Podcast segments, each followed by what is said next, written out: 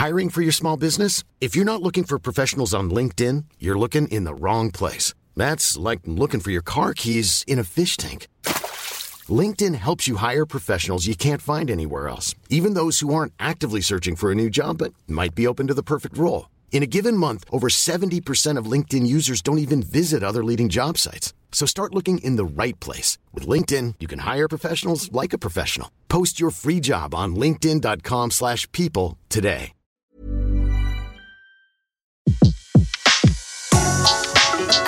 Le meilleur de séances radio est maintenant sur We Love Cinéma.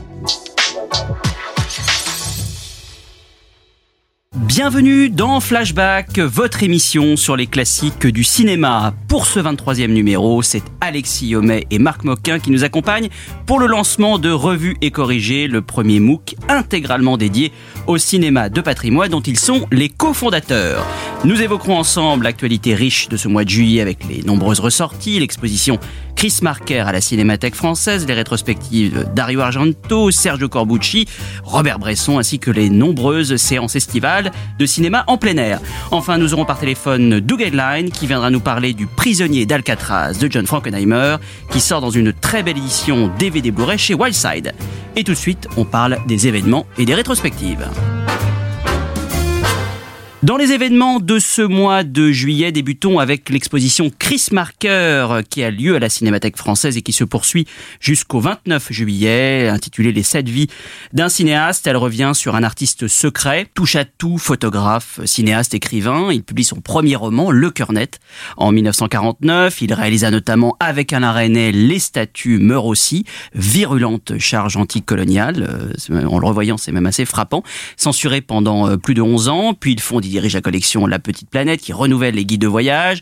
Il réalise ensuite Lettres du Sibérie qui euh, est un peu un modèle de, manipulation de montage, je le recommande aussi chaudement. Et puis en 62, bien sûr, La Jetée, son œuvre la plus célèbre qu'on peut redécouvrir en intégralité. Le premier film composé presque exclusivement de photographies qui inspirera plus tard Terry Gilliam et son armée des douze singes. Euh, Marker disait même à l'époque que euh, avait été fortement inspiré par euh, le Vertigo d'Hitchcock. Il co-réalise ensuite avec Pierre Lhomme Le Joli Mai, chronique sur le Paris d'après-guerre. Puis il euh, photographie de nombreux événements, de nombreux mouvements et des révolutions à travers le monde. En 74, il réalise un formidable documentaire sur Yves Montand, La solitude du coureur de fond. Et puis en 77, il sort Le fond de l'air est rouge sur les luttes révolutionnaires dans le monde. Enfin, dans les années 80 et 90, c'est des documentaires sur le mur de Berlin et les Balkans, mais aussi des expérimentations visuelles euh, assez intéressantes. Euh, messieurs, est-ce que vous avez pu découvrir cette exposition Chris Parker à la Cinémathèque? Euh, oui, oui, Marc Moquin. Oui, oui, l'exposition qui est assez dense. Euh, si vous allez la voir, d'ailleurs, il faut bien vous réserver une, une après-midi entière, parce que non seulement il y a toujours un peu le côté euh, très fétichiste de toutes les expositions de la Cinémathèque, mais euh, plus encore, il y, a, il y a tellement de modules vidéo, enfin, ce sont même plus des modules de séance en fait, euh, cinéma et vidéo répartis dans toute euh, l'exposition qu'il faut vraiment, enfin, euh, faut envisager 3, 4 heures, 5 peut-être pour absolument profiter de tout ce que la Cinémathèque a remis en scène autour de Chris Marker. Et c'est ça qui est intéressant, c'est pas juste une sorte de euh, compilation de, de best-of en fait de Marker, c'est qu'il y a une vraie mise en scène de l'exposition et c'est ça qui est très intéressant avec toutes les figures classiques de Marker, soit d'un côté la figure révolutionnaire, euh, ou soit de l'autre côté la figure peut-être un peu pop avec le fameux chat de Chris Marker qu'on retrouve. Et en tout cas, c'est clairement quelque chose à ne pas manquer pour cet été. Elle a lieu jusqu'à fin juillet, je crois. Donc euh, c'est le bon moment. Et là, il y a un petit peu euh, moins de monde. En plus, c'est parfait pour y aller, pour profiter euh, du moment, de bien regarder les séances, de bien euh, regarder tous les textes qui ont été écrits, soit par Marker, soit par les gens qui ont écrit autour de Marker. Ses amis, il a quand même fréquenté et eu de bonnes fréquentations, voilà. Et donc voilà, immanquable de l'été en termes d'exposition cinéma. De ce dimanche, l'enfant dont nous racontons l'histoire devait revoir longtemps le soleil fixe, le décor planté au bout de la jetée et un visage de femme.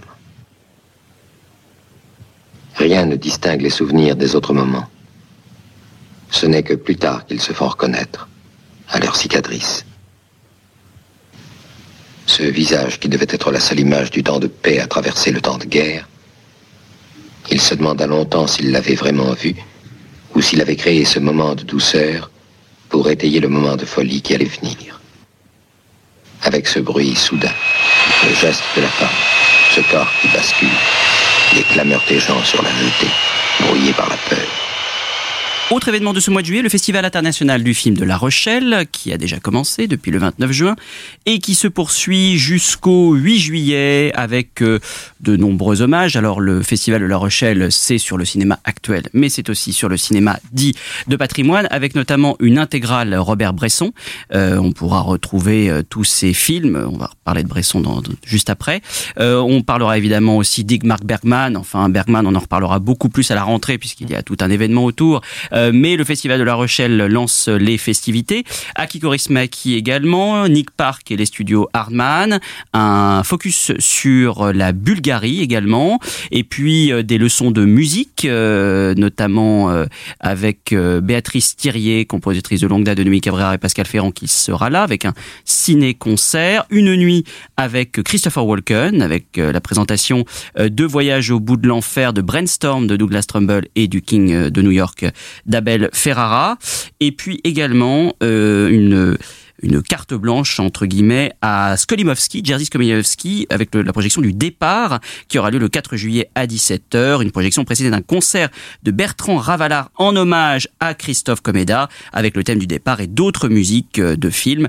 Donc une très belle programmation à découvrir à La Rochelle jusqu'au 8 juillet. Dario Argento, le roi du giallo, est en salle à nouveau depuis le 27 juin. Cinq films euh, du maître du magicien de la peur euh, sont en salle, L'oiseau au plumage de cristal, Le chat à neuf queues, Suspiria, Phénoména et Opéra.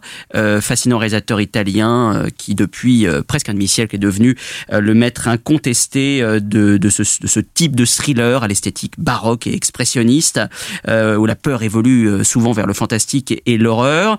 il transcende le film de genre avec des références psychanalytique euh, ou érotique. Je n'en suis pas un inconditionnel, mais messieurs, est-ce que Dario Argento, pour ceux qui ne le connaîtraient pas encore, est à découvrir? Absolument bah, c'est un réalisateur qui a réussi à s'émanciper un petit peu du justement du film de genre qui est souvent très marqué, euh, on va dire euh, public populaire avec des codes très faciles et très abordables et souvent un peu grand guignol et, qui en fait des caisses. Et finalement, euh, certains auteurs se sont émancipés de cette petite case, on va dire, de cinéma bis pour vraiment apporter une vision d'auteur. On pense notamment à Fulci, mais également bah, à Argento. Et Argento justement est connu euh, pour euh, justement travailler toute une euh, voilà une psychanalytique, une psychologie de ces personnages à travers des obsessions de aussi bien visuelles que euh, cérébrales sur la sur la sexualité, sur euh, sur les femmes, sur euh, tout, tout moi je sais pas, moi, je, je, l'approche un petit peu de d'un cinéma qui se rapproche un petit peu d'un cinéma comme l'a pu l'être Clouseau à une autre époque. Et donc lui a été est devenu justement un maître du cinéma euh, en Italie puis dans le monde connu euh, justement pour euh, ce cinéma-là très très visuel, très viscéral, qui est complètement expansif visuellement, mais complètement fascinant.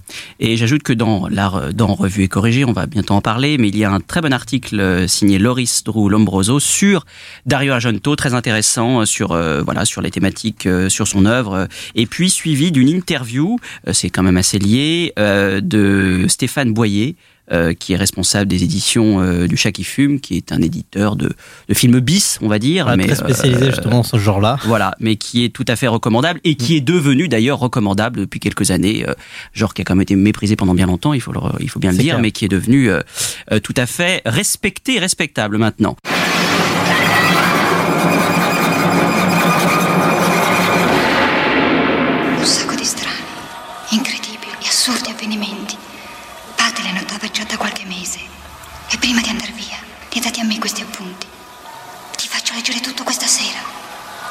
È la chiave che ci consente di sapere dove vanno le insegnanti ogni notte.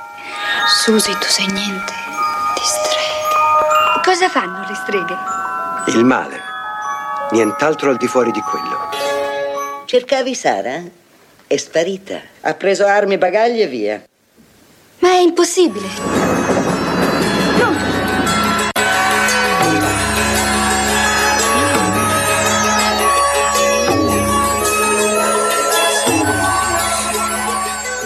Autre euh, rétrospective cette fois consacrée à Robert Bresson. Là, on change radicalement d'univers à la Cinémathèque française du 4 au 29 juillet. Alors là, on est dans l'ascétisme, on est dans la dans le dépouillement le plus total. Euh, l'absence de psychologie, c'est ce qui aussi marque les films de, Robert Bresson. Quelques-uns, bien sûr, un hein, Pickpocket, L'argent mouchette, pour euh, citer les plus célèbres. Le cinématographe, selon Bresson, mettait en valeur ces acteurs qu'il considérait comme des modèles. La plupart étaient non professionnels, qu'on peut retrouver donc dans nombreux films euh, du, de ce cinéaste qui a quand même énormément inspiré de, des générations suivantes, notamment à travers des films comme euh, Le journal de curé de campagne qui ressort en salle le 4 juillet, ainsi que Les Dames du Bois de Boulogne, euh, que les Acacias ressortent également le 4 juillet, inclus dans cette rétrospective, qui a lieu à la Cinémathèque française jusqu'au 29 juillet. Changement d'univers avec Sergio Corbucci, toujours à la Cinémathèque française du 9 au 29 juillet. Alors Sergio Corbucci, c'est un réalisateur qui a été beaucoup dans l'ombre de Sergio Leone. Euh, c'est un peu un des petits maîtres du cinéma euh, du western italien euh, qui s'est fait surtout connaître avec Django et, et, Le Grand Silence. On a parlé dans le précédent flashback d'un film quand même très mineur de, de Corbucci qui, qui, valait juste pour la présence de Johnny Hallyday qui était le spécialiste. Sergio Corbucci, Marc, en, comment on pourrait le, le résumer? Alors, malgré tout, voilà, il y avait les trois grands Sergio du, western italien. Il y avait Sergio Leone, Sergio Corbucci et Sergio Solima. Et Corbucci, c'est intéressant de se repencher dessus aujourd'hui parce que, alors, il y a le prétexte idéal qui est la ressortie de la version restaurée du spécialiste qui n'est clairement pas son meilleur western. Mais euh, ce qui est intéressant, c'est que quand tous les autres euh, cinéastes euh, du western italien ont été dans de l'émule, dans des westerns, dans des westerns italiens sans grandes idées, quand on regarde certaines variations de, Django ou de, Sartana, etc., où on a eu des, tonnes et des tonnes, on se rend compte en fait à quel point le cinéma de, de Corbucci est richissime en idées. Quand il fait le grand silence, en fait, il invente, enfin c'est pas le seul à l'avoir fait, il y a eu euh, la chevauchée des bannis avant, mais il invente une nouvelle variante du western hivernal. Quand il fait, euh, bah, évidemment, quand il fait Django, il crée une nouvelle vision du héros qui n'est pas exactement la même que celle qu'il y a chez Sergio Leone, évidemment pas forcément la même que celle qu'il y a chez euh, Sam Peckinpah euh, au niveau des Américains. Euh, par exemple, Django, c'est un héros assez où on est revenu pour le coup à un minimalisme de la caractérisation que même Sergio Leone n'aurait jamais fait.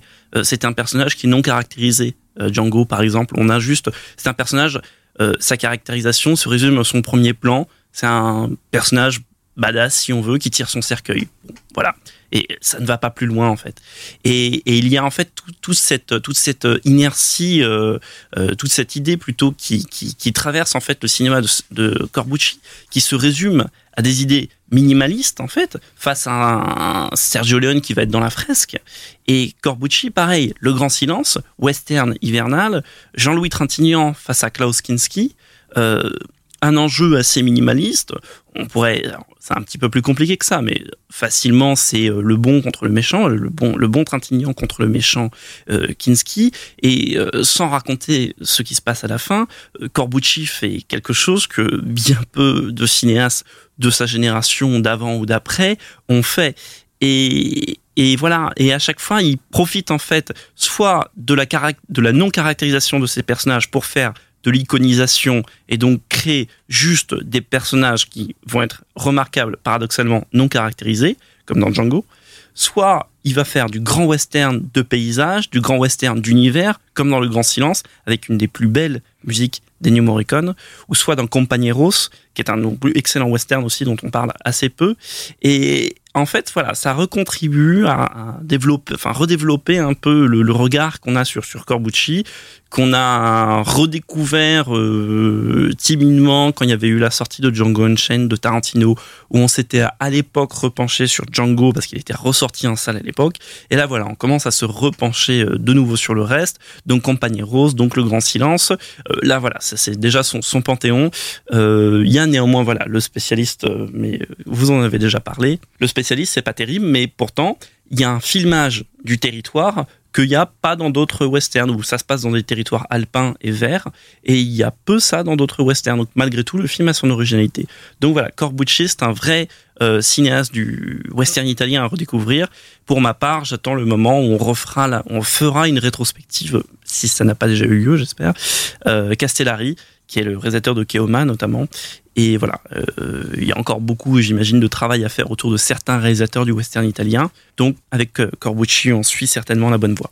Donc, à retrouver à la Cinémathèque française. Et puis, c'est une période estivale, évidemment, et on aime regarder le cinéma en plein air à, ce, à cette époque-là. A commencer avec la Cinémathèque de Toulouse, qui propose une belle programmation du 6 juillet au 25 août, une sélection de, films, pour la plupart des, grands classiques de l'histoire du cinéma, que l'on pourra découvrir en plein air. Alors, euh, pêle-mêle, Laura de Preminger, Les Oiseaux d'Hitchcock, euh, parle avec elle, Almodovar, THX 1138 de Lucas, mais aussi sur les quais de Kazan, Le Voyage fantastique de Richard Fleischer. Enfin, je ne vais pas tous les citer, il y en a beaucoup. Euh, 20 milieux sous les mers aussi de Fleischer, au passage. Mais voilà, il y a vraiment une très très belle programmation à découvrir donc à la Cinémathèque de Toulouse. Et puis, euh, le cinéma en plein air à la Villette, c'est aussi du 18 juillet au 19 août à la Prairie du Triangle de la Villette, avec cette année comme thème la chanson. Ça démarre un peu en fanfare avec La La Land de Damien Chazelle en version karaoké. Ça, je suis moins sûr, mais euh, ce sera dès le 18 juillet. On retrouvera La vie aquatique de Wes Anderson. Plus loin de nous, il y aura Yellow Submarine de George Dunning, euh, Jules et Jim de Truffaut, euh, euh, mais Pierrot le Fou notamment, Le Diable est dans les détails, un film de Fabien euh, Gorger, mais qui est un court métrage, Rivière sans retour de Preminger, et puis Deux temps forts également. On connaît la chanson d'Alain René, et puis enfin clôture. Est-ce qu'on pouvait mieux terminer de manière plus déchirante avec les parapluies de Cherbourg de Jacques Demy. Je ne pourrai jamais vivre sans toi. Je ne pourrai pas ne pas, pas, j'en. Je te cacherai et je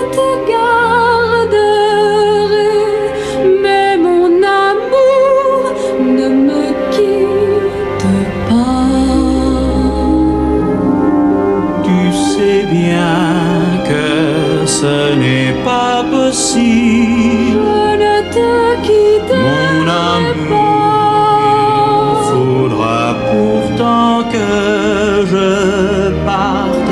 Tu sauras que moi, je ne pense qu'à toi. Mais je sais que toi, tu m'attendras.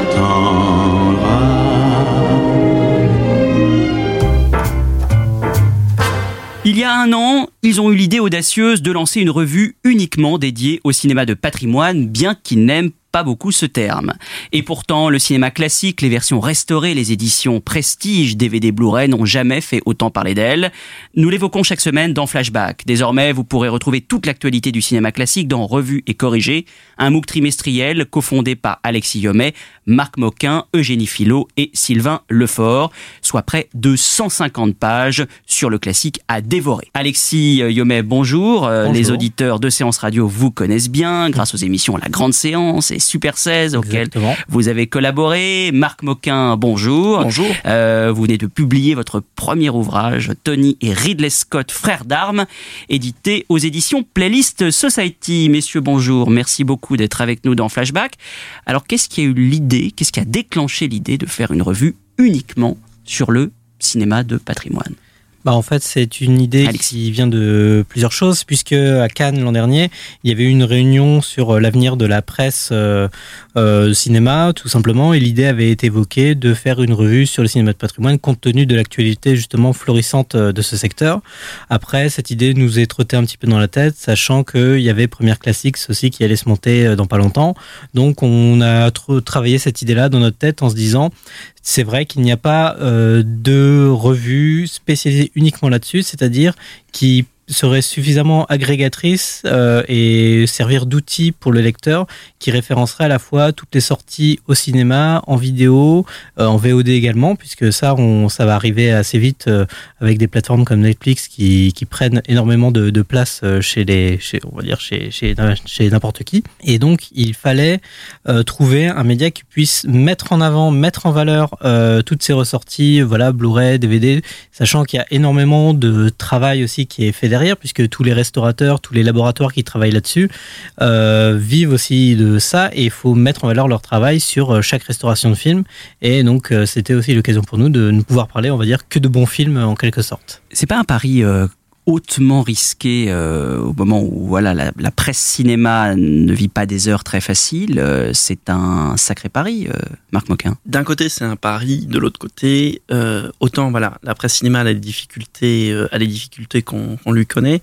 Néanmoins, la presse spécialisée de niche, on va dire, elle, vit dans une, bulle qui lui permet de non seulement éventuellement bien vivre, mais se développer aussi. Et ces dernières années, il y a néanmoins un certain nombre de revues qui se sont développés euh, sur le cinéma ou autre, qui vivent sur des tirages et un public peut-être euh, un peu plus restreint, qui ne tire pas à 100 000 ou 200 000 exemplaires, et qui arrivent néanmoins à développer euh, des beaux objets, des nouveaux publics, des nouveaux regards, etc. Ces deux, trois dernières années, il y a eu la naissance de la septième obsession de Thomas Edan, il y a eu Rocky Rama, il y a eu Carbone, autant de revues qui sont des, d'un côté des propositions graphiques assez soignées, assez belles, des objets qui sont en vente dans les librairies, enfin c'est pas juste du magazine euh, consommable.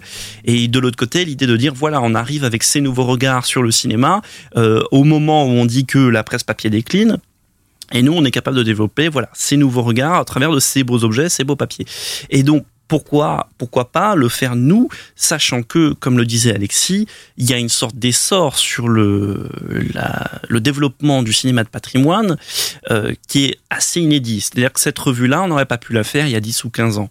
Euh, à l'époque du DVD, euh, euh, il y a 10 ou 15 ans, on commençait à avoir fait, on commençait à avoir fait le tour du DVD. Euh, euh, au niveau d'éditorialisation, il y avait moins de choses inventives qui se faisaient. Et là, ces 4, 5, 6, 7 dernières années, peut-être, il y a une sorte de de, boom d'éditorialisation, de ressorties numériques, euh, avec les restaurations 2K, 4K, euh, qui soulèvent aussi plein d'interrogations. Hein. on en parle dans la revue, avec des problèmes de restauration, de, conservation numérique, mais c'est plein de nouveaux enjeux qui en fait redynamisent tout le, toute l'approche de, films anciens, entre guillemets, et faisant que, bah, en fait, c'est florissant comme actualité. Et non seulement ça concerne plein de gens d'un point de vue professionnel, plein de distributeurs, de restaurateurs, etc., mais de l'autre côté, ça concerne aussi énormément de spectateurs, soit de spectateurs en salle, euh, soit de, potentiels euh, euh spectateurs vidéo en fait, qui vont acheter les, films dont on parle dans la dans la revue. si vous allez, moi ce que j'aime bien prendre, c'est si vous allez dans les dans les magasins de, de grande distribution, les grandes librairies culturelles parisiennes par exemple. Alors ok, on est peut-être à Paris, c'est pas partout comme ça, mais il y a toujours en tête de gondole, il y a toujours un, quart peut-être ou un tiers, si on est si on est large, des DVD, des sorties DVD euh, et Blu-ray qui va être consacré à du patrimoine. Je parle là des éditions euh, Wildside, l'Arabia, euh, Carlotta, etc., etc. Quand euh, Carlotta Film a sorti, par exemple, La Porte du Paradis de, de Chimino il y a, je sais plus, il y a, il y a 4 ans, 5 ans, un truc comme ça, où ils avaient fait une très belle édition du film avec un coffret DVD Blu-ray contenant notamment le scénario du film, etc. il y avait eu tout un, tout un engouement assez, assez inédit à la fois sur le film en lui-même parce qu'il était redécouvert par une partie du public du moins et sur l'objet.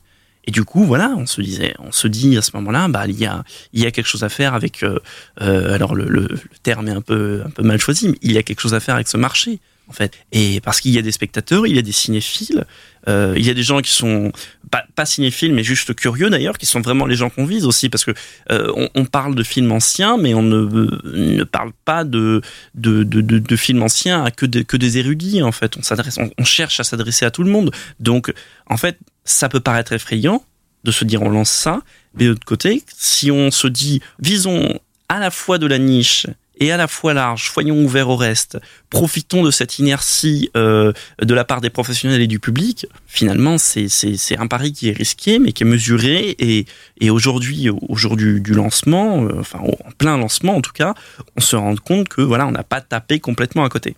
Alors est-ce que vous pouvez un peu nous raconter comment l'aventure s'est créée euh, Vous avez euh, vous avez eu l'idée il y a un an, euh, je me souviens très bien. Ensuite, à l'automne, vous avez lancé un site internet. Il y a eu une campagne de crowdfunding. Est-ce que vous pouvez un peu nous raconter, Alexis, les voilà les, les, étapes qui ont fait qu'on en est au lancement aujourd'hui Bah en fait le, le, moment où on est passé de la réflexion à l'action, ça a été surtout le dernier festival de lumière à Lyon, puisque j'avais pu assister au, marché du film euh, international classique qui se déroule au même, au même moment où tous les professionnels euh, de la restauration. Ça veut dire aussi bien les éditeurs que certains représentants de laboratoire y sont. Et donc, je leur ai pitché l'idée. Genre, est-ce que ça vous intéresserait si jamais on lançait une revue spécialisée sur l'actualité des films de patrimoine Parce que nous, c'est ce qui nous intéressait. Parce qu'en revue de, sur le cinéma de patrimoine, il existe déjà, par exemple, Rokirama, mais eux sont plutôt spécialisés, et ça fait trois ans qu'ils font déjà ce travail euh, acharné sur plutôt le, le cinéma américain des années 70, 80, 90. Et ils ont une niche, ça fait trois ans que ça fonctionne là-dedans, et il n'y a aucun problème là-dessus. Euh, Il y a Première Classique qui se lance, mais eux, c'est plus des modules sur certains films et donc leur ligne éditoriale s'adapte en fonction de ce qu'ils ont envie de parler. Nous, c'était vraiment de mettre en avant les ressorties et de d'établir un calendrier sur trois mois. Et à partir de là, bah, les éditeurs qui se sont dit, tiens, il y a un média qui veut parler du travail que l'on fait, du travail d'éditorialisation comme a parlé Marc. Et là, tout d'un coup, tout le monde nous a ouvert les bras. Et à partir de ce moment-là, on a dit, bah, bon, bah, si tout le monde nous dit go, bah, allons-y, lan- lançons l'aventure. Donc, on a commencé d'abord avec un site internet pour à la fois parler de nous, parler donc et déjà écrire des, des papiers, montrer que bon bah déjà on sait mettre des mots dans une phrase et des phrases dans des paragraphes, etc. Donc la chose a pris, on a fait des, des, des belles interviews de Serge Bromberg, euh, de qui d'autre encore de, de la Cinémathèque. Euh, on euh, avait eu Hervé Pichard, Hervé euh, qui nous avait parlé des principes de restauration, euh, notamment dans son, son travail à la, à la Cinémathèque, et qui est d'ailleurs un des articles qui avait le mieux marché sur le site. Alors que quand on l'a posté, enfin, nous on avait appris plein de choses en discutant avec lui, on se disait que ça serait intéressant, mais que bon, on parle de restauration, on parle de, c'était un petit peu vulgarisé si j'ose dire, mais on restait quand même dans un cadre euh, professionnel, un petit peu technique, etc. très, très technophile. Et c'est- et c'est un des articles qui a le mieux marché sur le site. Euh, même, j'en ai parlé même auprès, entre guillemets, de néophytes qui étaient extrêmement intéressés par euh, et comprendre en fait comment euh, euh, certains films anciens sont restaurés ou comment certains films récents ont besoin d'être restaurés également. Et donc en fait, euh, l'idée c'était pas juste de faire comme n'importe qui la critique de, des, des films qui ont on a quasiment que tout le monde a déjà vu. C'est l'idée de reparler des films aujourd'hui, donc de ces films restaurés, donc à l'époque où ils sont sortis, mais à l'époque où ils ressortent aujourd'hui, savoir euh, quel euh, quel effet, quel symbole ils peuvent avoir. Par exemple, là euh, récemment il y a GSI, John Security Area de Park Chan-wook, qui parle justement d'un conflit à la frontière entre la Corée du Nord et la Corée du Sud. Il n'y a rien de plus actuel au niveau politique, et pourtant c'est un film qui a été réalisé en l'an 2000.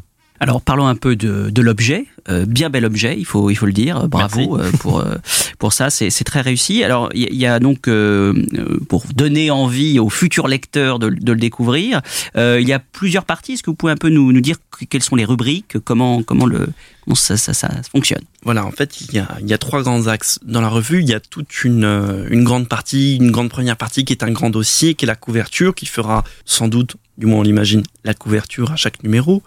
Euh, donc c'est le grand dossier revoir, en fait. Alors là, précisons que c'est Orson Welles hein, qui est en couverture. Vous avez plutôt Voilà. pas mal choisi. Hein. C'est Voilà. un bon un bon parrain pour euh, Voilà, pour Orson Welles, qui est un, un plan qu'on a illustré de, de F for Fake d'Orson Welles.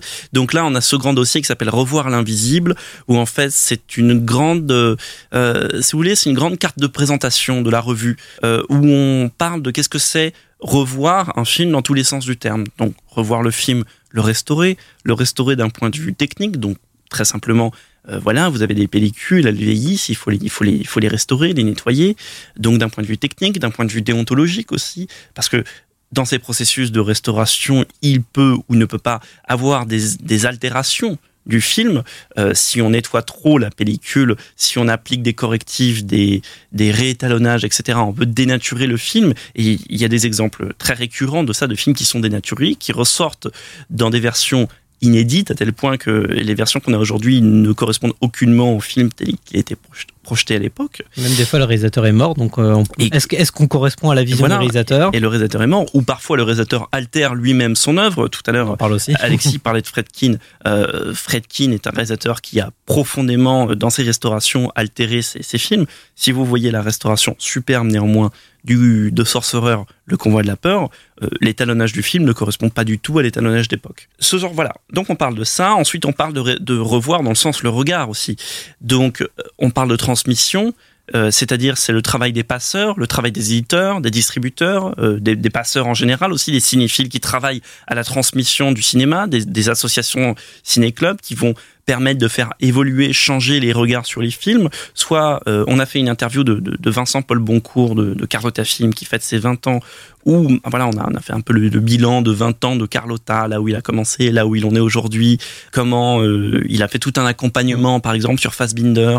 Ça fait 13 ou 14 ans qu'il suit Fassbinder comme ça et qui permet à des nouvelles générations de découvrir Fassbinder. Euh, et donc voilà, de, de, créer des nouveaux regards sur des cinéastes classiques.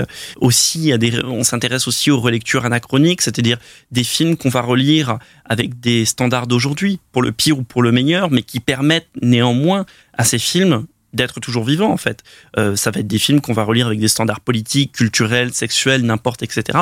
Mais ça va voilà, permettre à ces films de dire ils suscitent toujours le débat aujourd'hui. Soit parce qu'ils étaient avant-gardistes, soit parce que au contraire ils sont un peu ils sont un peu réac, mais qu'importe. Ils sont revus aujourd'hui et corrigés du coup euh, à la sauce. Mais euh, voilà, donc on parle de ça et enfin on a toute une pour conclure ce grand dossier, on a toute une étude de cas sur euh, Orson, Orson Welles. Welles et notamment The Other Side of the Wind, le, de l'autre côté du vent, que, qui est le dernier film inédit d'Orson Welles que Netflix a racheté et a post-produit, qui est un film que Orson Welles a tourné dans les années 70 et a abandonné euh, à la suite d'une très longue histoire que Alexis mmh. résume très bien dans, dans, son dossier. Et Netflix a tout récupéré, tout reconstruit entre guillemets et va le ressortir cette année. Euh, et du coup, tout ça pose plein de questions euh, parce que c'est comment Orson Welles, on parle du patrimoine Orson Welles. Orson Welles, c'est un cinéaste qui s'est auto-patrimonialisé, c'est assez... Il est devenu une légende euh, voilà. Euh, donc on parle de ça et puis on parle de la sortie à venir de, de l'autre côté du vent sur Netflix, des questions que ça un peu impliqué en termes de patrimoine sur Netflix parce que Netflix a du patrimoine sur sa plateforme mais ne le met pas euh, exagérément en avant. Quoi. Ça c'est pas vraiment leur priorité. Donc voilà. Tout ça, c'est ce grand dossier qui doit faire 40-45 pages, je crois. Ensuite, il y a une deuxième partie qui s'appelle Corriger. Euh, là, on est dans des textes critiques, analyses de sorties qui font l'actualité du cinéma de patrimoine pendant l'été. Donc, sortie euh, en vidéo, sortie en salle. Euh, je donne, quelques titres au hasard. Il y a Lobster Film qui sort un coffret Les pionnières du cinéma. Donc, c'est l'occasion de reparler des femmes cinéastes des années 10 et 20. Il y en avait eu énormément. Euh, Alice Guy, Mabel Normand, Louise Weber, Dorothy Arzner, euh, qui constituent tout un, tout un contingent féminin, en fait, de réalisatrices qui a extrêmement bien marché à l'époque et a malheureusement disparu ensuite pour euh, un certain nombre de raisons et on, on en parle justement dans l'article. Donc typiquement, bah, ça c'est exactement le moment où, euh, opportun en fait de de de, de re-raconter en fait cette histoire. Il y a eu d'ailleurs plusieurs, euh, on en a pas mal euh, parlé récemment. Il y a eu un docu sur Alice Guy à Cannes. Euh, il y a eu un, un, docu qui est sorti il y a pas longtemps qui s'appelle euh, Et la femme créée à Hollywood. Donc voilà, on, on est quand même et avec des thématiques qu'on se pose aujourd'hui aussi. Où, où, récemment on a parlé, on a reparlé beaucoup de, de des problèmes de parité et de discrimination des femmes dans le, le cinéma français notamment.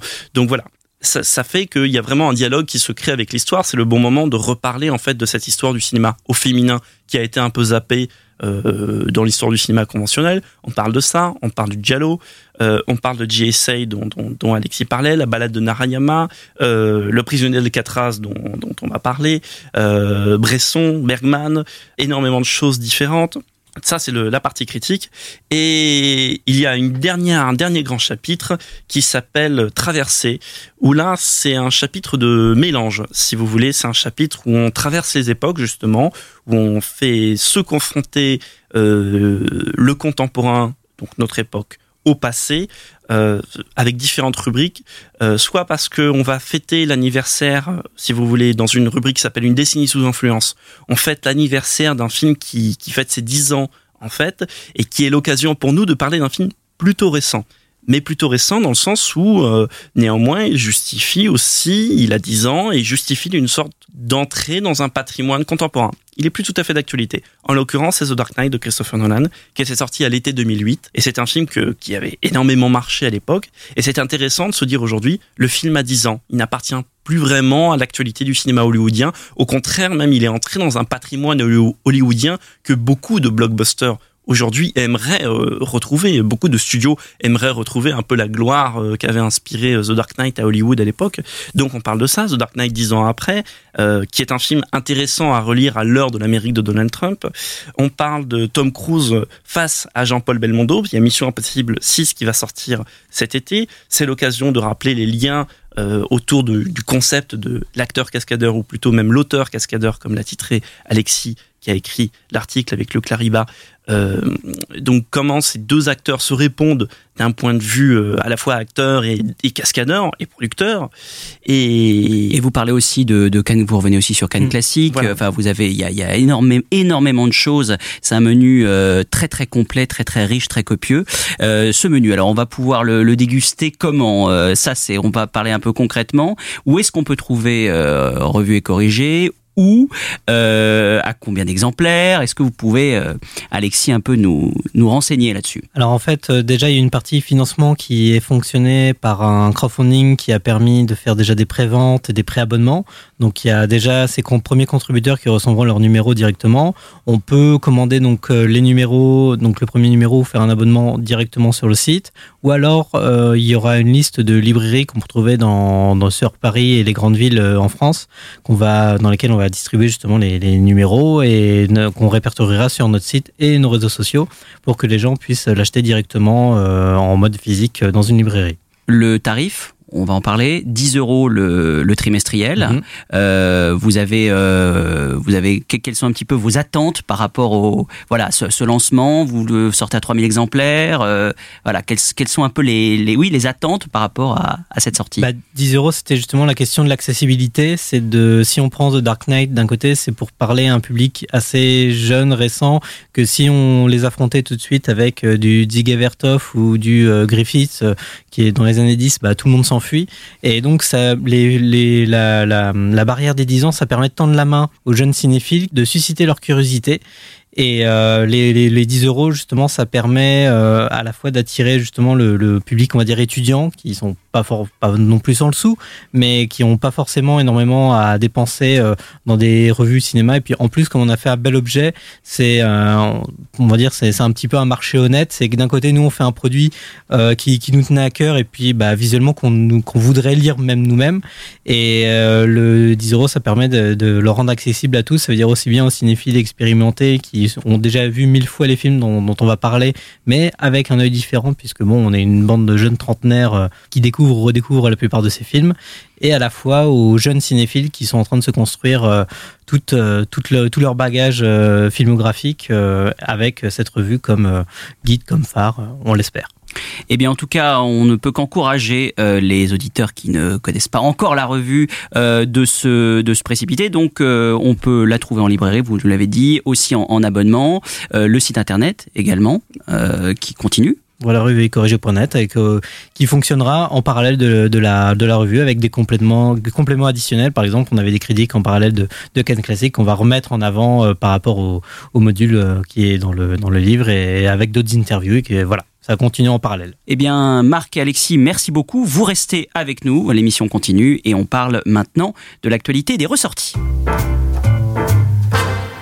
Dans l'actualité des ressorties de ce mois de juillet, débutons avec un film assez méconnu, L'œuf du serpent d'Igmar Bergman, réalisé en 1977, qui ressort le 4 juillet avec David Carradine, Lee Ullmann, Heinz Bennett et Gert Freube, à l'occasion du centième anniversaire de la naissance de Bergman, mais nous en parlerons plus longuement à la rentrée. Nous sommes à Berlin en 1923, Abel Rosenberg, joué par David Carradine, se sent triplement euh, étranger puisqu'il est juif américain et chômeur, alors qu'il se perd dans l'alcool. Il découvre le corps de son frère Max, suicidé d'une balle dans la bouche. C'est la première séquence du film, je veux dire, assez magistrale. Interrogé par le commissaire, il a l'intuition qu'on le soupçonne de plusieurs meurtres perpétrés dans le quartier. Il se réfugie auprès de Manuela, campée par Lee Volman, ancienne compagne de son frère, qui joue un numéro dans un cabaret euh, des bas-fonds. Euh, en janvier 76, donc euh, quelques mois avant le tournage, Bergman est arrêté pour fraude fiscale en Suède. Il risque deux ans de prison. Une violente polémique envahit le pays. Le cinéaste fait une dépression. Il est hospitalisé. Il décide de fuir la Suède. À ce moment-là, le producteur Dino De Laurentiis et le coproducteur allemand Horst Wendland, est-ce que je le prononce bien, Wendland, lui propose alors de financer son premier long métrage tourné à l'étranger. Berman est alors à l'époque auréolé du succès de scène de la vie conjugale et de la flûte enchantée. Il se voit proposer un important budget dont il n'était pas vraiment coutumier. Il accepte de tourner en anglais pour la première fois et la dernière, il me semble. Le film jouit de décors époustouflants créés par Rolf Bauer. Euh, avec les studios de la Bavaria, il s'applique à reconstituer cette rue berlinoise, la Bergmannstrasse, elle porte bien son nom, découverte par le cinéaste suédois sur un dessin au fusain. Ces mêmes décors seront d'ailleurs utilisés quelques années plus tard par Fassbinder pour son Berlin Alexanderplatz. Bergman a cherché longtemps son comédien principal. Hein. Dustin Hoffman avait été longtemps envisagé avant que le rôle n'échoue à David Carradine. Échec à sa sortie, le film demeura comme une expérience un peu difficile pour Bergman qui n'était pas habitué à de telles productions. Marc, qu'en retenir de ce curieux film de Bergman que qu'on a du mal véritablement à situer dans sa filmographie Voilà, il a toujours été un peu à part et c'est peut-être pas plus mal en fait de le mettre un peu à part parce que Bergman c'est un cinéaste qu'on a souvent et que souvent encore on met on met dans une, dans une case ou dans, dans des cases. Bergman c'est souvent euh, le côté on ne pense qu'au septième saut, euh, euh, le noir et blanc, Von Sydow, la partie d'échec, etc. Et or quand on se penche sur la carrière de Bergman, elle est en fait constituée quand même d'un certain nombre de, de, films qui ont vraiment exploité des, approches du cinéma différents, des trucs, des films très formalistes, des films plus plus libres parfois, des films euh, moins euh, rigoureux sur la cinématographie, enfin moins moins visuels en tout cas. Et, et, donc c'est peut-être assez intéressant de se dire voilà il est capable de faire ce genre de de, de, de un peu à part de, de, de grosses productions malgré lui, euh, où il se retrouve sur un film historique à costume. Alors c'est pas son premier film historique, mais là on est quand même dans un film qui, euh, somme toute, a une approche classique du film historique, reconstitution de l'Allemagne, comme le dit la voix off au début, d'une époque de l'Allemagne où un paquet de cigarettes valait 4 milliards de marques. Et, donc voilà, un film qui a tout pour être un, une relecture euh, classique de, de cette époque euh, de l'Allemagne, avec donc ce gros budget, qui pourrait sombrer éventuellement dans l'académisme.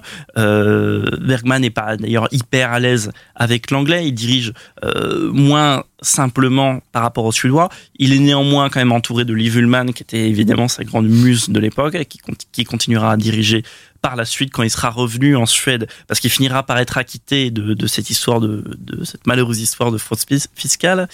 Et mais voilà. Et ce qui est intéressant dans l'œuvre du serpent, c'est qu'il il tente des choses. Vous avez d'un côté le côté euh, fresque historique, le drame, et le dernier tiers du film prend un tournant assez inattendu. Euh, il commence à mêler le thriller, le film d'angoisse même à quelques moments. On est dans une époque de l'Allemagne où il y a le fascisme ou le nazisme en toile de fond. On parle du, coup d'État avorté d'Hitler à un moment. Et euh, tout, le, tout le, dernier acte du film devient voilà presque un, film d'horreur. En fait, on croise un, savant fou qui, mène des expériences. On se perd dans des labyrinthes hospitaliers euh, où on mène des expériences pas franchement euh, normales dans une Allemagne qui est, euh, on va dire, en roue libre. Et c'est intéressant, voilà, de dire que Bergman, dans ce film un peu à part, se permet justement d'explorer ces genres cinématographiques différents pour ce qui n'est peut-être pas son meilleur film, il a quand même aligné un certain nombre de chefs-d'œuvre. L'œuvre du serpent, qui est un film que néanmoins j'aime beaucoup, n'en fait pas partie, et qui pourtant, voilà, vient rajouter euh, une pierre, euh, vient rajouter un, maillon à une euh, filmographie qui est richissime et qui sera d'autant plus redécouverte à la rentrée pour la, grande rétrospective Bergman. Autre ressortie, c'est là d'un film totalement méconnu, même inédit, un film de Niccolo Ferrari, Laura Nu, réalisé en 1961, qui ressort en version, qui sort en fait en réalité en version restaurée le 18 juillet, avec Giorgia Moll et Riccardo Garon. C'est l'histoire de Laura, une belle et jeune italienne,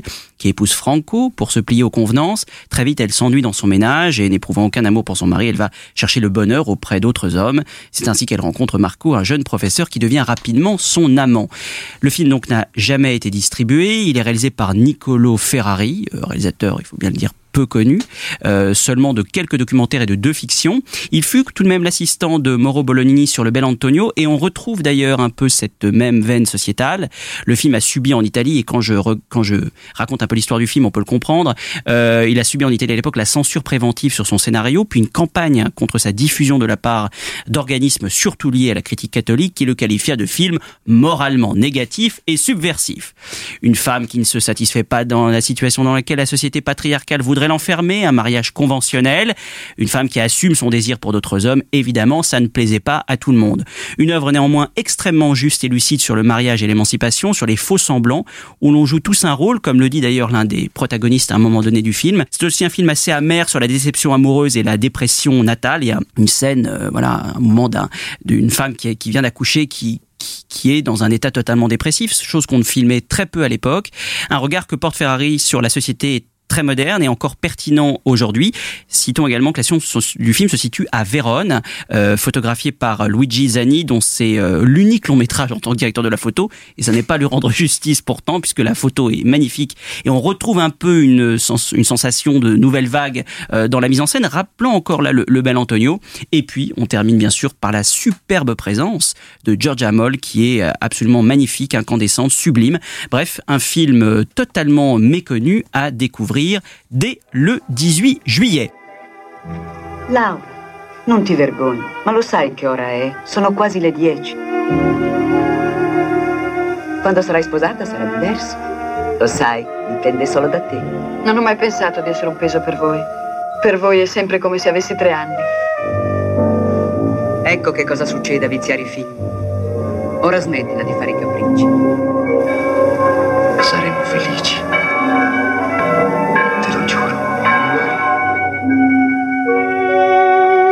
Cosa ti passa per la testa? Stavo pensando agli uomini. Ai ragazzi che ho conosciuto. Ormai agli uomini ci sono abituato. Mi sembrava che queste cose potessero sostituire l'amore. Tutti uguali. E sognate di essere padroni di un harem.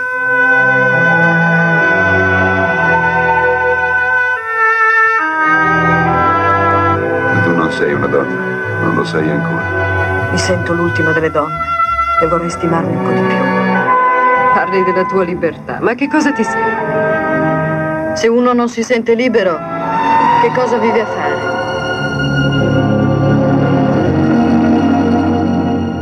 Changement de registre avec la partie de Black Edwards, euh, The Party qui ressort régulièrement, mais qui la ressort le 18 juillet avec Peter Sellers. C'est un film d'été parfait. Alors cette histoire euh, de cet acteur indien, euh, est-ce que je vais bien le prononcer, Rundi Bashki, qui est engagé par un studio hollywoodien pour interpréter un soldat indigène dans un remake de Junjadin, mais faisant preuve d'une terrible maladresse, il fait exploser le coûteux décor. Exaspéré, le producteur demande à ce que le nom de Bakshi soit inscrit sur une liste noire, mais suite à un quiproquo, le comédien indien se retrouve en fait invité à la, soirée annuelle du studio. Le comédien indien, est-ce que c'est utile de le dire, est campé bien sûr par Peter Sellers. Troisième collaboration du tandem Black Edwards-Peter Sellers après bien sûr les deux premiers volets de La Panthère Rose. C'est un chef-d'œuvre du burlesque qu'on peut voir à mon avis indéfiniment, constamment inventif jusqu'à l'absurde, proche d'une certaine folie comique. Cette façon unique de faire durer le gag, euh, notamment dans la première scène euh, où, Peter Sellers est censé mourir et ça, censé mourir, ça dure très très longtemps. Euh, c'est aussi une critique acerbe de la société du spectacle et du paraître dans cette soirée. Très très bien filmée parce qu'il y a aussi évidemment de la mise en scène derrière. Il faut savoir que le scénario était relativement succinct, 60 pages, le reste reposant sur les improvisations de Peter Sellers. Et puis d'un point de vue purement technique, Black Edwards fut l'un des premiers, on est en 68, hein, à utiliser le retour vidéo, ce qui se faisait assez peu à l'époque. Quant à Peter Sellers, euh, existe-t-il encore un adjectif qui pourrait résumer ce qu'il fait à l'écran? Génial, extravagant, subversif, inimitable. Sans doute tout cela à la fois. Excuse me. Excuse me, sir, but you are, are you not Wyoming Bill Kelso, the famous film star? That's me, in the flesh. Oh, God, what a moment in my life. Oh, sir, I've seen every one of your films. Oh, well, that's what to wonderful, wonderful. Oh, what a wonderful strong grip you've got. Oh, yes, I do. Thank goodness, I would have been disappointed if you hadn't crushed my hand. oh, listen, would you do me the honor to sign me an autograph? Oh, sure, here, hold this. Ah, oh, I'll be glad to. I'm also in the acting profession, you know. Oh, you are? Yes, indeed. I'm not in your quality, but I am also an actor. What's your name? Uh, Hurundi. H-R-U-N-D. Wait till I tell them at home that I met him. They will never believe me. Uh, where are you from? I'm from India. That's covered, engine. Oh, got you. Bang howdy, partner. Ah, pretty quick on a draw Never there, I believe in all my whole life I would meet him and he would go bang partner. Listen to me. A man that speaks with uh, forked tongue. Mm. You won't hunt buddy. Cute little fella, isn't he? I know all your sayings. I know all of them. All of Good. them. Hyundai. The one where, where you walk along and then you go. mm. Et on termine avec Blood Simple de Joel et Ethan Cohen, réalisé en 1984, premier long métrage de la fratrie qui ressort le 25 juillet avec Francis McDormand, John Gates, Dan Edaya et Emmett Walsh. Abby se voit offrir par son mari, Abby c'est Francis McDormand, par son mari un revolver à crosse de nacre, mauvaise idée car l'épouse insatisfaite s'empresse de l'utiliser contre lui. Elle s'enfuit à Houston avec Ray, son amant. Marty, dragueur malchanceux, abandonné par sa femme, a engagé un tueur, un détective privé, pardon, pour surveiller son époux volage. Euh, c'est le premier film des frères Cohen, euh, Alexis, mais tout est en place. hein. C'est un hommage déjà au, film noir américain. D'ailleurs, le titre original est tiré d'une réplique de La Moisson Rouge de, Da- de Dashiell Hammett, ce que je ne savais pas, mais à la sauce Cohen, évidemment inclassable. Voilà, puisque c'est aussi un, film à la fois somme pour euh, tout ce qu'ils vont développer derrière, puisque si on le revoit aujourd'hui, forcément on va penser à Fargo, on va penser à No Country for Old mais c'est un film qui n'est pas encore euh, complètement dans l'humour noir assumé. C'est, ça reste quand même en, en suspens, c'est un petit peu dans l'air. C'est, c'est l'ambiance, l'ambiance quand même reste lourde. C'est un, c'est un film quand même très, on va dire très sérieux, très premier degré. Après, justement, les, les, les personnages, c'est, c'est aussi toute une bande encore de, de losers, tous ces losers euh, magnifiques qui, qui ponctuent toute la filmographie des, des frères Cohen. Donc c'est, un- un film très très intéressant, surtout à revoir maintenant rétrospectivement par rapport à tous leurs autres, tous les autres films, puisque c'est vraiment le, le un film euh, où on retrouve quasiment peut-être pas toutes leurs thématiques, mais en tout cas les, les, les principaux sur bah, forcément l'objet, l'objet euh, qui, qui identifie, qui est tout, une, tout un symbole à travers le film, euh, qu'on retrouve aussi dans, dans tous leurs autres, que ce soit les, les films comiques ou les, ou les films un peu plus sombres. Donc euh, c'est un, c'est vraiment curieux parce que si les gens ils vont le voir en imaginant euh, qu'ils vont rigoler parce qu'il va y avoir des, des séquences un petit peu cocasses, pas forcément. Faut plutôt se l'imaginer en le revoyant euh, euh, No Country for Old Men. Donc c'est vraiment un film euh, dur, assez profond, même s'il y a des séquences vraiment euh, qui sortent de l'ordinaire. Puis Frances McDormand, qui est extraordinaire, qui reviendra euh, pour Fargo et, et pour, pour le meilleur en fait. What I know about is Texas. Down here, you're on your own. Hello. Having a good time? Hey, what's it? Your husband. I got a job for you. It's not strictly legal. You want me to kill him? Ray, let's get out of here.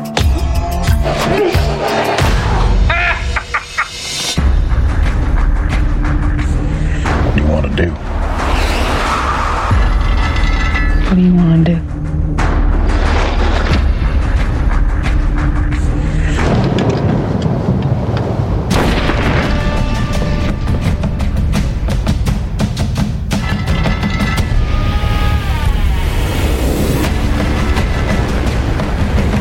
Funny is if it's not you she's sleeping with, it's someone else.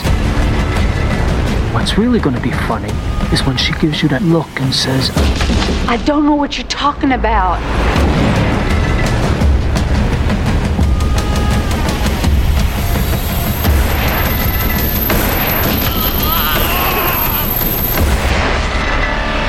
You look stupid now. On débute cette actualité DVD Blu-ray avec la sortie du Prisonnier d'Alcatraz de John Frankenheimer, édité chez Wildside, film de 1962 avec Burt Lancaster, Karel, Karl Malden, Thelma Ritter et Telly Savalas. Euh, En 1962, John Frankenheimer porte à l'écran l'histoire vraie de Robert Stroud, à l'époque le plus vieux prisonnier des États-Unis qui resta derrière les barreaux pendant 54 ans suite au meurtre d'un homme ayant maltraité une prostituée puis d'un gardien de prison. L'homme échappa de peu à la peine de mort, puis se prit d'affection pour les oiseaux, au point de devenir un spécialiste des volatiles, leur consacrant plusieurs ouvrages et rassemblant jusqu'à 300 oiseaux dans sa cellule. Le livre de Tom Gates, puis le film de Frankenheimer soulevèrent un immense courant de sympathie dans tout le pays en faveur de la libération de Stroud, qui mourra en prison un peu plus d'un an après la sortie du film, le 21 novembre 1963, soit la veille de l'assassinat de John Fitzgerald Kennedy. Il ne vit jamais le prisonnier d'Alcatraz, qui et pourtant un immense film d'une intensité inouïe, baigné par un splendide noir et blanc et porté par l'interprétation exceptionnelle de Burt Lancaster.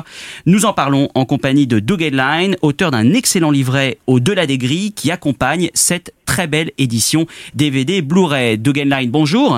Bonjour. Merci beaucoup d'être avec nous dans Flashback. Merci Alors, vous. le, le cas de Robert Stroud intéressa tout d'abord donc Tom euh, Gates, qui publia le livre Birdman of Alcatraz, qui inspira le film. Alors, qui et pourquoi s'est-il euh, passionné pour cette histoire de Robert Stroud?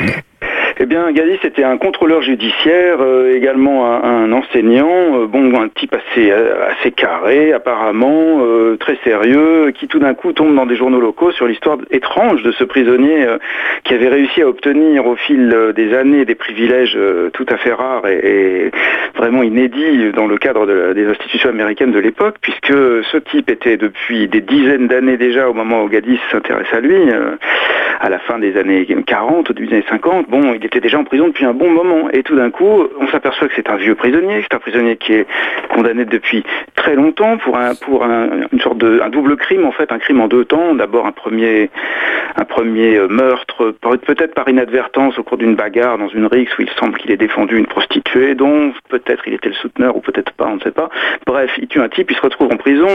Quelque temps après, euh, au, fil d'un- d'un- d'une confrontation avec un gardien qui apparemment le, le traitait pas très bien, euh, boum, rebelote, euh, le malheureux Robert Stroud se retrouve à tuer le gardien par une sorte d'accès de violence, voilà, un peu incontrôlé. Il faut dire que Stroud n'était pas du genre si calme que ça. Bon, et Tom Gaddis tombe sur, ce, personnage et se dit, mais qu'est-ce que c'est que cette histoire hein, ce, criminel violent, incarcéré depuis, depuis des décennies, qu'on ne laisse pas sortir, dont on ne commue pas la peine et qui devient euh, passionné des oiseaux. Donc voilà, l'aspect insolite de l'histoire euh, attire l'œil de ce, ce comptoir ju- judiciaire qui du coup se met à essayer de remuer ciel et terre pour euh, comprendre ce qui s'est passé, trouver les archives. Il faut dire qu'à l'époque, euh, l'administration pénitentiaire n'a pas du tout envie de communiquer autour du cas de Stroud, qui est effectivement une anomalie dans le, dans le système américain, et c'est ça qui a intéressé Gaddis. Alors, il s'est battu afin que Stroud obtienne une liberté euh, conditionnelle, dénonçant l'injustice euh, dont il était victime. Lancaster se décida vite à produire le film et jouer le rôle principal. Pourtant, sa société de production à l'époque était en bien mauvaise posture. hein. Oui, c'était un- une décision audacieuse pour, pour Burt Lancaster, qui était bon à l'époque une, très grosse vedette. hein. C'était, quasiment une, des plus grosses vedettes des États-Unis. Il avait remporté de, gros succès tout au long des années 50. euh, et en fait, euh, disons que probablement dans le souci de mieux contrôler ces sujets et de traiter des films, euh, de traiter dans ces films des sujets un peu plus sociaux, un peu plus modernes que, que ce que faisait Hollywood parfois dans les années 50, disons quelque chose de moins proche du divertissement que de la réflexion. Il, avait lancé avec deux associés cette, cette société de production, euh, Norma, bon, qui était, euh, disons, gérée d'une manière un peu, un peu hasardeuse et qui, qui avait été portée par le succès inattendu de son premier film, qui était Marty, qui avait euh, porté Ernest Borgnine jusqu'aux Oscars, ce qui était un peu étrange en 1955. Mais bon, ce premier succès donne des ailes à, à la société de Lancaster, qui se met à produire de plus en plus de films. Certains marchent, d'autres non. En fait, ils prennent des gros risques financiers et puis finalement, ben, patatras, euh, après l'échec de l'extraordinaire euh, Sweet Smell of Success, le grand chantage d'Alexander McKendrick, la société de production croule sous les dettes et il faut arrêter. Donc euh, Lancaster s'endette auprès de la United Artists qui accepte de lui, en gros de, de lui éponger ses dettes en échange de quatre films qu'il va tourner pour un prix dérisoire par rapport à son salaire habituel. Il ne gagnera que 185 000 dollars par, par film sur ces quatre films. Et Le prisonnier d'Alcatraz va être le deuxième. Donc c'est à la fois un moment difficile pour Lancaster personnellement et un engagement euh, très fort vis-à-vis du personnage de, de et non pas du, véritable Stroud, mais du personnage comme le décrit Tom Gaddis dans son, dans son livre, euh, qui est un, autodidacte, un homme qui, a été euh, en lutte avec le système, qui n'a pas permis au système de le briser et qui se retrouve dans une situation assez unique, voilà, le plus vieux prisonnier des États-Unis, condamné, qu'on ne laisse pas, ne laisse pas sortir, dont on ne commue pas la peine et qui est vraiment très maltraité. Bon voilà. Donc du coup, c'est un super personnage de rebelle qui plaît beaucoup à Lancaster. Et Lancaster se dit moi-même qui est plein d'ennuis en ce moment, eh bien, je suis un rebelle et je vais prendre ce rôle en main et ce sera idéal pour moi. Et en fait, il a tout à fait raison. Alors pourtant, il s'est heurté au barrage hein, de l'administration pénitentiaire. Euh, bon, il, est, il a réussi à tourner ce film. Euh, il a, ils n'ont pas pu tourner en prison, donc ils l'ont tourné en, en studio. Euh, et puis ils engagent. Alors là, c'est un petit peu une, une étrangeté. Au départ, ce n'est pas John Frankenheimer qui devait réaliser le film, mais Charles Crichton, qui fut d'abord envisagé, qui est un réalisateur de comédie anglaise et qui fut renvoyé au bout d'une semaine. Euh, ça paraît assez étonnant. Oui, c'est un choix curieux que qu'on ne s'explique pas très bien, euh, sauf que à l'époque, euh, dans ce- cette fin des années 50, euh, début des années 60, les réalisateurs anglais ont la cote à Hollywood et il y en a plusieurs qui sont appelés. En fait, on les fait venir pour pour tourner des films américains parce que les Anglais sont réputés pour avoir à la fois une grande conscience professionnelle, mais aussi de travailler très bien avec les comédiens et de tenir les délais généralement. Bon, donc voilà. Bon, Crichton, qui n'est pas du tout un réalisateur de films noirs, euh, est un choix étonnant, beaucoup plus que par exemple un Alexander McKendrick qui était très bien choisi pour euh, pour tourner euh, Sweet Smell of Success. Mais là, c'est ça se passe mal. Et Lancaster, aussi investi soit-il par son rôle et son envie de mener le film à bien, ne s'entend pas du tout avec le réalisateur, ne s'entend pas du tout avec le chef opérateur John Alton, qui est une sorte de diva, un merveilleux chef opérateur, mais qui est une sorte de diva de la, photographie, donc qui a des exigences pas possibles. Tout ça commence à tourner assez mal, et Lancaster, qui est un homme autoritaire, euh, décidé, déterminé, euh, bon ben choisit de, se séparer de, sa première équipe. C'est un moment euh, crucial dans l'histoire du prisonnier d'Alcatraz, puisque tout d'un coup, on va voir arriver un réalisateur de génie, qui est John Frankenheimer, avec qui Lancaster a fait un film peu avant, Le temps du châtiment, un film, euh, un film noir euh, qui se passe dans la rue, tourné en, extérieur à New York, pour lequel les deux hommes ont extrêmement bien travaillé ensemble sans du tout s'entendre. Il y a eu une grosse confrontation parce que c'est tous les deux des égaux euh, surdimensionnés et Frankenheimer très jeune, né en 1930, donc il y a quand même euh, il a quand même bien moins d'années que son que son acteur, euh, voilà, qui est né en 1913. Donc du coup, on se retrouve avec un jeune réalisateur têtu, plein de caractère et plein d'énergie, face à un acteur dominateur, plein de caractère et plein d'énergie. Donc évidemment, clash sur le tournage du Temps du Châtiment, mais le film est quand même sensationnel et fonctionne assez bien. Et du coup, quand Crichton est viré par, Lancaster, eh bien, un, des, coproducteurs de Lancaster lui dit, bah, écoute, euh, il faut faire revenir Frankenheimer, lui va faire ça formidablement. Évidemment, Lancaster n'est pas tout de suite enthousiaste, il hésite et puis il se laisse convaincre et, du coup, le film va devenir euh, un, extraordinaire tour de force euh, de cinéma parce que l'association de ces deux personnes au caractère intraitable, eh bien, à chaque fois qu'ils tournent ensemble, donne des films sensationnels. Voilà. Alors ils sont en confrontation certes, mais on a l'impression que c'est vraiment pour le meilleur. C'est euh, peut-être un, des meilleurs exemples qui soit. Euh, au contraire, ils sont peut-être euh, en effet, ils sans doute électriques, mais ils sont. On a l'impression quand on voit le film d'une complémentarité totale et, Lancaster, qui a peut-être jamais été aussi grand que dans ce film, et totalement au service de son personnage, euh, n'est jamais dans une dans une performance. Et la mise en scène de Frankenheimer, qui est d'une précision euh, incroyable, est aussi au service du personnage. C'est une association d'ailleurs qui continuera hein, par la suite. Ils tourneront d'autres films ensemble. Euh, c'est c'est comme, quoi on a on n'a pas forcément besoin d'un plateau toujours idyllique pour faire un chef-d'œuvre. Non, en effet, bon, et en même temps, je, crois que l'aspect conflictuel n'était pas primordial. Il y avait une sorte de, lutte d'influence où chacun des deux essayait de prendre le dessus sur l'autre, mais évidemment, euh, Frankenheimer était au service de Lancaster, comme la plupart des gens sur un plateau de Lancaster. C'était quand même pour Burt que tout le monde se mettait euh, au boulot et essayait de faire le meilleur. Et donc voilà, Frankenheimer était extrêmement doué. C'est vrai, moi c'est un réalisateur que, que j'admire énormément. Il est d'une inventivité extraordinaire. Et là, dans ses dans ses premières années 60, il est probablement au, mieux de, sa forme, de, toute sa carrière. Là, il, fait vraiment des choses euh, in- invraisemblables dans, ces petits espaces, puisque vous avez dit que l'administration n'avait pas laissé euh, les lieux de tournage, euh, n'en avait pas laissé l'accès à l'équipe du film, et du coup, effectivement, ils ont tout reconstruit en studio, mais à l'identique, c'est-à-dire sans se faciliter le travail, sans, euh, se créer des cellules plus grandes, par exemple, ce qui leur aurait- permis de déplacer les caméras plus facilement, sans, faire de faux plafonds, des choses comme ça. Voilà, ils ont vraiment fait des, facsimilés, de, des reproductions identiques de, des cellules de prison où ça se passe, des, espaces communs dans les prisons, etc. Il y a quand même 150 000 dollars de décors construits pour ce film, ce qui beaucoup, est beaucoup à l'époque, surtout un film qui se passe essentiellement en intérieur. Et du coup, ben voilà, dans ces contraintes, Frankenheimer excelle. En fait, voilà, finalement, la confrontation avec son comédien vedette euh, est peut-être aussi quelque chose qui le, pousse à se dépasser, à devenir encore meilleur. Et c'est sûr que dans ce film, euh, sa, mise en scène est absolument formidable. Bon, et, comme vous le dites, l'association des deux ben, donne un, résultat où on se dit que voilà, ils se sont poussés chacun sans doute à essayer de faire le maximum, le meilleur, et, le film est un reflet très fidèle de cette, euh, cette énergie, cet enthousiasme, cette espèce de volonté euh, qui est criante à l'écran de, de- de réussir un, un film formidable, un classique, quoi. En fait, c'est ça. Et je ne sais pas s'ils le sentent au moment où ils le font, mais ils sentent que le film a un message, le film doit être fort, et donc ils mettent la gomme et ça donne un truc sensationnel. Alors on sait que Lancaster a pris fait et cause hein, euh, pour le pour la personnalité, pour l'histoire de Robert Stroud. Il l'a rencontré après euh, la sortie du film et pourtant ce que vous racontez très bien dans, dans le livre qui accompagne euh, cette édition DVD, c'est que le vrai Robert Stroud n'était sans doute pas euh, aussi euh, poignant entre guillemets que ce que Lancaster en fait dans le film. C'est quelqu'un qui était euh, sans doute avait une vie moins moins acceptable, plus plus ambiguë, plus tordue que qu'il ne l'est dépeint dans le film.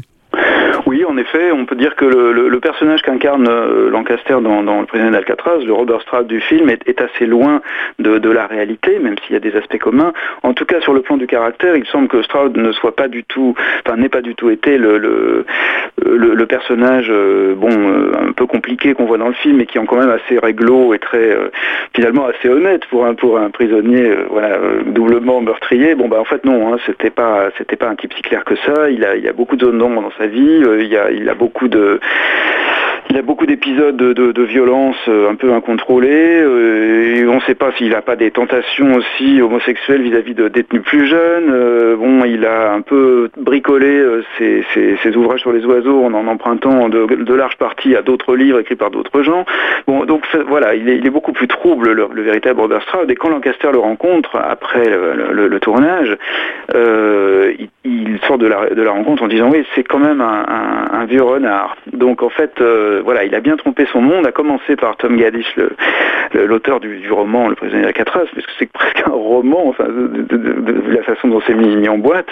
Euh, c'est pas un roman parce que c'est le, le reflet de la, de vie de Stroud, mais c'est tellement romancé finalement dans l'esprit de Gaddish que le portrait qu'il fait du détenu est bien bien euh, sympathique par rapport à la réalité. Et Lancaster se laisse porter par ça parce que le personnage qui l'intéresse de jouer, c'est le prisonnier d'Alcatraz fictif. C'est pas le, vrai Robert Stroud, c'est pas de faire un portrait réaliste, c'est de prendre fait et cause, comme vous l'avez dit, pour un pour un détenu au, sort euh, très inhabituel et peut-être profondément injuste par certains côtés. Voilà, c'est de de dénoncer le système pénitentiaire américain, c'est de dénoncer les excès euh, du du système carcéral et, les errements de la justice américaine de l'époque. Bon, donc c'est un- une vraie grande cause. Et du coup, bah, il faut faire de, de, de, de ce Robert Stroud-là un, un personnage aussi sympathique et enthousiasmant que possible. Eh bien, Headline, merci beaucoup de nous avoir euh, parlé de ce, de ce très très grand film de John Frankenheimer. Euh, ceux qui n'ont pas encore vu, précipitez-vous sur cette très très belle édition euh, DVD Blu-ray chez Wildside, euh, avec euh, donc évidemment un Burt Lancaster exceptionnel. Merci beaucoup, Headline, d'avoir été avec nous. vous. Au revoir. Au revoir. Warden, can I have a minute of your time? I mean you, Warden Younger. I'd like you to watch something. Okay, Monty.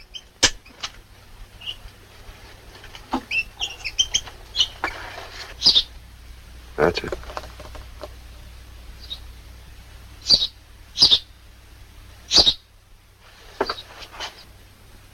Come on, come on. Open it. Open it. Open up. Go ahead. Open it. Go ahead. That's it. That's it. I've never seen anything like that in my life. Where did you get that bird? Found him in the exercise yard, sir. Just put your finger on his feet. What kind of a bird is that? A sparrow. Oh, yes, of course, yeah. Well, it must have taken great patience to train them. I admire that. Then I can keep him, sir? Well, I don't see why not. You? You're the warden now, Jess. It's up to you. I think it'll be permitted. And don't take advantage, Stroud. I wouldn't think of it, sir.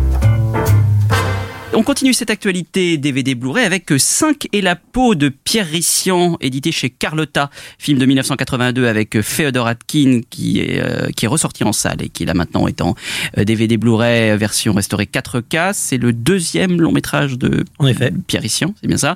Une errance dans les rues de Manille, euh, à la première personne, sans dialogue, avec un, un commentaire constant en voix off et de nombreuses références au cinéaste fétiche de Rissian, un Walsh Lang Preminger. D'ailleurs, à noter que des bonus euh, accompagnent cette très belle édition, dont un documentaire co-réalisé avec par Pascal Mérigeau et euh, Benoît Jacot qui s'appelle euh, Gentleman Rissian. Alors, Alexis, pour Revue et Corrigé, vous avez rencontré Pierre Rissian quelques jours avant sa mort.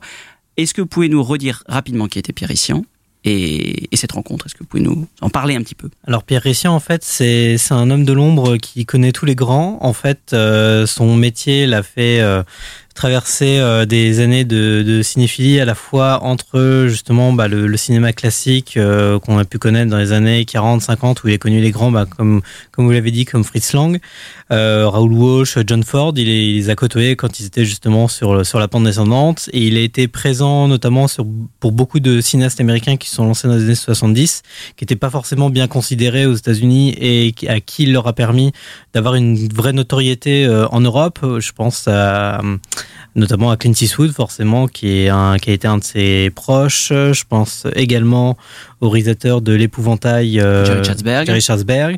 Euh, Jane Campion aussi il a permis à la, la faire accéder euh, jusqu'à Cannes euh, en, en insistant auprès de, de tout le monde pour comme quoi c'était une cinéaste qui valait des tours et hop Palme d'Or mais aussi c'était un énorme défenseur du cinéma asiatique Grâce à lui, on a pu découvrir les films de King Hu qui, qui retraçaient en, justement tout ce cinéma qui avait été perdu après la, la révolution culturelle de Chine, qui avait survécu encore à Taïwan.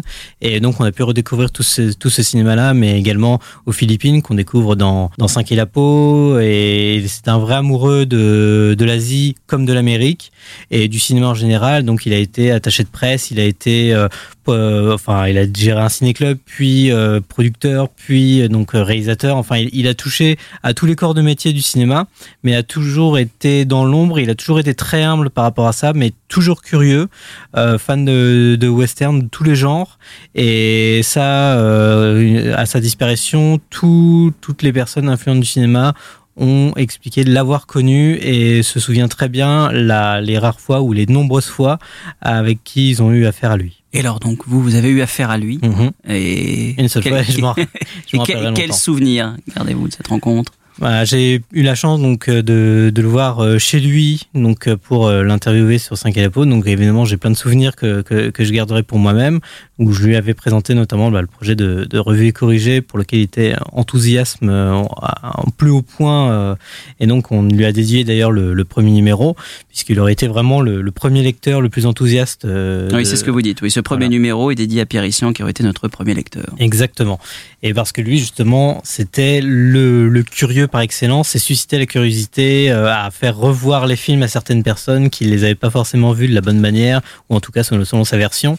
Et euh, moi, c'est J'étais très intimidé puisque j'avais lu notamment bah, Mr. Everywhere, qui est un, qui est un ensemble de dont on avait parlé des- dans Flashback. Oui. qu'on- peut- compilé par euh, Samuel Blumenfeld euh, donc bah, sur toute, toute sa carrière où justement moi j'avais découvert l'existence de 5 et la peau à travers ces lignes là où il y a quelques pages qui sont consacrées au film donc je me dis tiens c'est curieux je- j'ai rarement j'ai jamais vu ce film euh, nulle part même en DVD il était introuvable il a existé en VHS pendant un moment donc voilà comme quoi ça, ça remonte et donc euh, là grâce à Carlotta on peut le revoir en une version restaurée de laquelle il a été présent euh, pour la restauration donc comme quoi là ça a été vraiment sa vision euh, respectée jusqu'au bout et c'est d'autant plus cruel que justement il a disparu quelques jours avant la présentation du film à Cannes où justement ça aurait été son grand moment à lui Enfin, on termine cette partie DVD Blu-ray avec une autre édition Carlotta. Ultra collector, celle-là. C'est Professeur reporter de Michelangelo Antonioni, réalisé en 1975 avec Jack Nicholson et Maria Schneider. Nicholson campe un reporter, David Locke, qui échange son identité avec celle d'un homme mort découvert dans une chambre d'hôtel en Afrique. Sous son nouveau nom, il rencontre une jeune fille, Maria Schneider, avec laquelle il poursuit son voyage, mais l'homme dont il a pris l'identité est un trafiquant d'armes, lui-même poursuivi par les services secrets. C'est le troisième film consécutif euh, qu'Antonioni tourne loin de l'Italie après Blow Up et Zabriskie Point, et le troisième produit par Carlo Ponti, écrit par Marc euh, Piplo. Le scénario donc euh, n'était pas euh, directement d'Antonioni, qui considérait lui-même que c'était l'un de ses films les plus aboutis, selon moi, pour moi son, son chef-d'œuvre. Une œuvre sur la fuite inexorable d'un homme qui veut changer d'identité pour se libérer de soi-même, avec l'une des scènes, messieurs, les plus connues de l'histoire du cinéma, ce plan séquence que l'on étudie encore, je pense, dans les écoles, euh, longue de 7 minutes. La séquence pour celles et ceux qui n'auraient pas encore vu le film nous fait passer sans rupture de l'intérieur à l'extérieur pour revenir à, à l'intérieur. Alors on est, euh, il faut peut-être re- re- resituer la scène. Euh, Marc, euh, Alexis, euh, où est-ce oui, qu'on oui. se trouve et qu'est-ce qui se passe à ce moment-là? Donc on est dans une chambre d'hôtel. Euh, Jack Nicholson est allongé, on va dire, sur un lit. Euh, la caméra parcourt très très très lentement la pièce. Euh, Jack Nicholson est sur un bord du cadre, il sort progressivement. On se dirige vers la fenêtre. Euh, il y a une grille. On passe très lentement encore une fois à travers la grille. On se retrouve dans la rue. On continue. La caméra panote. Il y a des voitures qui passent, un gamin qui joue. On continue. La, la, la, vie prend son cours dans la ville. La caméra continue à panoter, revient progressivement dans la maison, euh, revient euh, par la porte, je crois, et on retombe de nouveau sur Jack Nicholson. Et là, je n'en dis pas plus pour les gens qui n'ont pas encore vu le film. Et tout ça, donc là, j'en ai parlé, ça fait, euh, j'en ai parlé pendant 20 secondes, mais le plan, voilà, vous l'avez dit, le plan dure 7 minutes avec une fluidité euh, de la caméra qui est assez incroyable. Et euh, toujours ce truc un peu formidable de se dire ah il a fait passer la caméra à travers les barreaux. C'est fort quand même Oui, euh, d'ailleurs, il, euh, il explique, puisqu'il avait élaboré pour ça un système très complexe où une caméra était maintenue à l'aide de tubes très légers afin de passer de l'intérieur de l'appartement de David à l'extérieur en traversant avec une fluidité déconcertante les, barreaux de la fenêtre. Euh, je vous mets au défi hein, de revoir la scène. Même, c'était il y a, filmé il y a 45 ans et c'est encore exceptionnel pour une œuvre réellement métaphysique. Ce mot est souvent galvaudé, mais là, je pense qu'il a vraiment un sens dans ce film. Fascinante, l'incarnation de la modernité cinématographique selon Michelangelo Antonioni. Michelangelo Antonioni, one of the great film artists of this generation, now takes you on a fascinating and spellbinding journey into identity.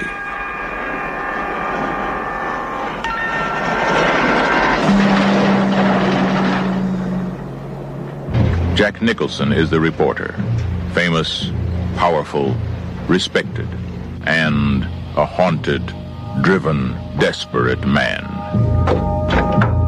Maria Schneider, the sensual young star of Last Tango in Paris, is the girl who ran with him and for him. What are you running away from? The passenger, a man who's just found a way out. He's changed places with a dead man. We are sure doctor's report. Your husband died from a heart attack. And he is about to begin an odyssey that will take him into that man's life and fate. Robertson is involved in illegal arms traffic in our country. I just sold 5,000 hand grenades, 900 rifles, and a great deal of ammunition to some people fighting a secret war in an obscure part of the world.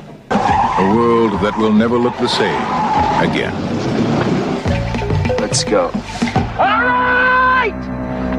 The brilliance of Jack Nicholson. The beauty of Maria Schneider. The vision of Antonioni.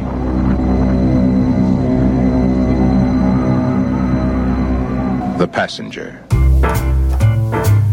Merci beaucoup de nous avoir suivis. Merci beaucoup à Marc Moquin, Alexis Yomé. Alors, qu'est-ce qu'on vous souhaite pour Revue et Corrigé Pas le plus grand nombre de lecteurs possible. Voilà. Voilà, plein de lecteurs. Profitez de l'été, c'est le moment où il y a énormément de, de ressorties, si bien que nous, on a été submergés dans le, le magazine de films à traiter. Donc c'est le grand moment des ressorties, c'est l'été, juillet, août.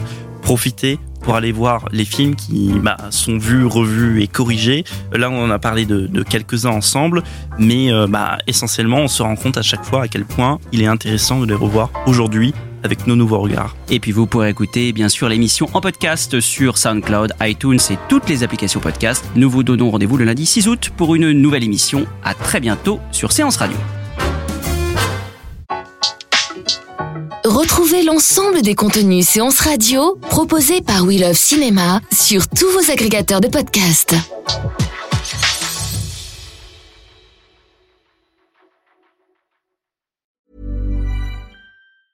Mom deserves the best, and there's no better place to shop for Mother's Day than Whole Foods Market. They're your destination for unbeatable savings, from premium gifts to show-stopping flowers and irresistible desserts. Start by saving 33% with Prime on all body care and candles. Then get a 15-stem bunch of tulips for just $9.99 each with Prime. Round out Mom's menu with festive rosé, irresistible berry chantilly cake, and more special treats. Come celebrate Mother's Day at Whole Foods Market.